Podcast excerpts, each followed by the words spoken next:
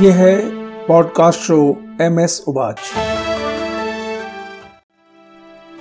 आप सुन रहे हैं प्रेरणादायक कहानियाँ श्रृंखला। मैं हूँ आपका दोस्त मनोज श्रीवास्तव। प्रेरणादायक कहानियाँ शक्तिशाली हैं, समझने में आसान और नैतिकता से भरपूर। ये कहानियाँ सच्ची हों या काल्पनिक, हमें सोचने को मजबूर ज़रूर करती हैं। इनमें से कई तो हमें निशब्द कर देती हैं। तो आइए सुनते हैं। लीजिए आज सुनिए कहानी, नज़रिया। शोध, आलेख और स्वर मनोज श्रीवास्तव का है। एक परिवार में दो बेटे थे। पिता की छोटी सी दुकान थी, आमदनी का एकमात्र सहारा। चार लोगों का परिवार, आमदनी कम, ऊपर से पिता की शराब की लत, सोने पे सुहागा।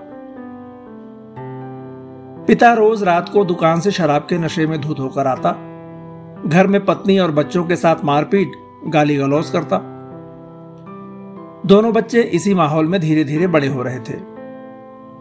बड़ा बेटा धीरे धीरे पिता की तरह ही लड़ाकू और आक्रामक होता गया।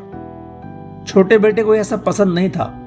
वह अपनी माँ से कहा करता, चलो हम लोग यहाँ से कहीं भाग चलें। क्यों इतने कष्ट सहती हो? लेकिन माँ के लिए यह सब संभव नहीं था। रोज रोज की त्रासदी से तंग आकर छोटा बेटा एक दिन घर छोड़कर भाग गया। समय बीतता गया। बड़ा बेटा अपने बाप की तरह ही शराबी हो गया। दुकान पर जाता, लौटकर शराब के नशे में आता और अपने बीवी बच्चों के साथ वही सब करता जो उसने अपने पिता को बचपन से करते हुए देखा था। माँ और पिता अब इस दुनिया से जा चुके थे। बड़े बेटे ने बाप के संस्कारों को अपना लिया था। अब उसकी स्थिति दिन ब दिन खराब होती जा रही थी।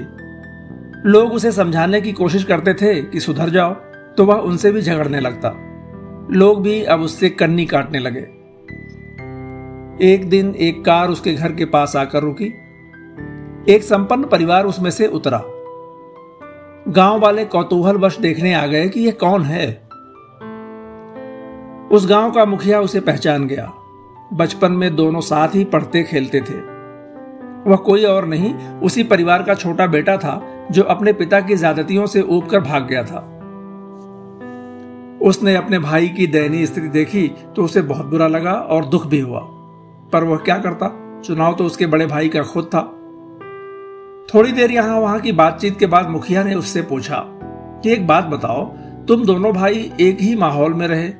तुम दोनों की परवरिश भी एक जैसी ही हुई, लेकिन फिर तुम दोनों में इतना अंतर क्यों है? उसने कहा कि मेरे परिवार ने पिताजी के कर्मों और आदतों की वजह से बहुत कष्ट झेला था। मुझे उनके कार्यों से घृणा थी। मैं उनकी तरह नहीं बनना चाहता था। मैं नहीं चाहता था कि आगे चलकर मेरे बीवी बच्चे भी वही सब सहें जो हमने और हमारी माँ ने सहे थे। मैंने एक मुश्किल निर्णय लिया और आज उसकी वजह से मेरी ज़िंदगी में सब कुछ मेरी पसंद का है। भाई ने पिताजी का अनुकरण किया, उन्हें अपना आदर्श माना और आज वो भी अपनी पसंद की ज़िंदगी जी रहे हैं।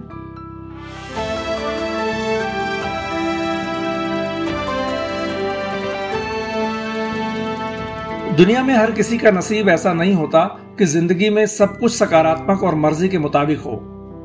कई बार विषम परिस्थितियों के बीच ही जीवन गुजारना पड़ता है। कुछ लोग तो परिस्थितियों के साथ समझौता करके औसत से भी नीचे जीने का चुनाव कर लेते हैं। लेकिन कुछ लोग होते हैं जो उन्हीं परिस्थितियों से सीख लेकर औसत ज़िंदगी बिताने से इनकार कर देते हैं।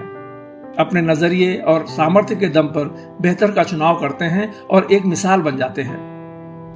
सरल शब्दों में कहें तो परिस्थितियाँ नहीं, बल्कि हमारा नज़रिया तय करता है कि हमारी ज़िंदगी कैसी होगी।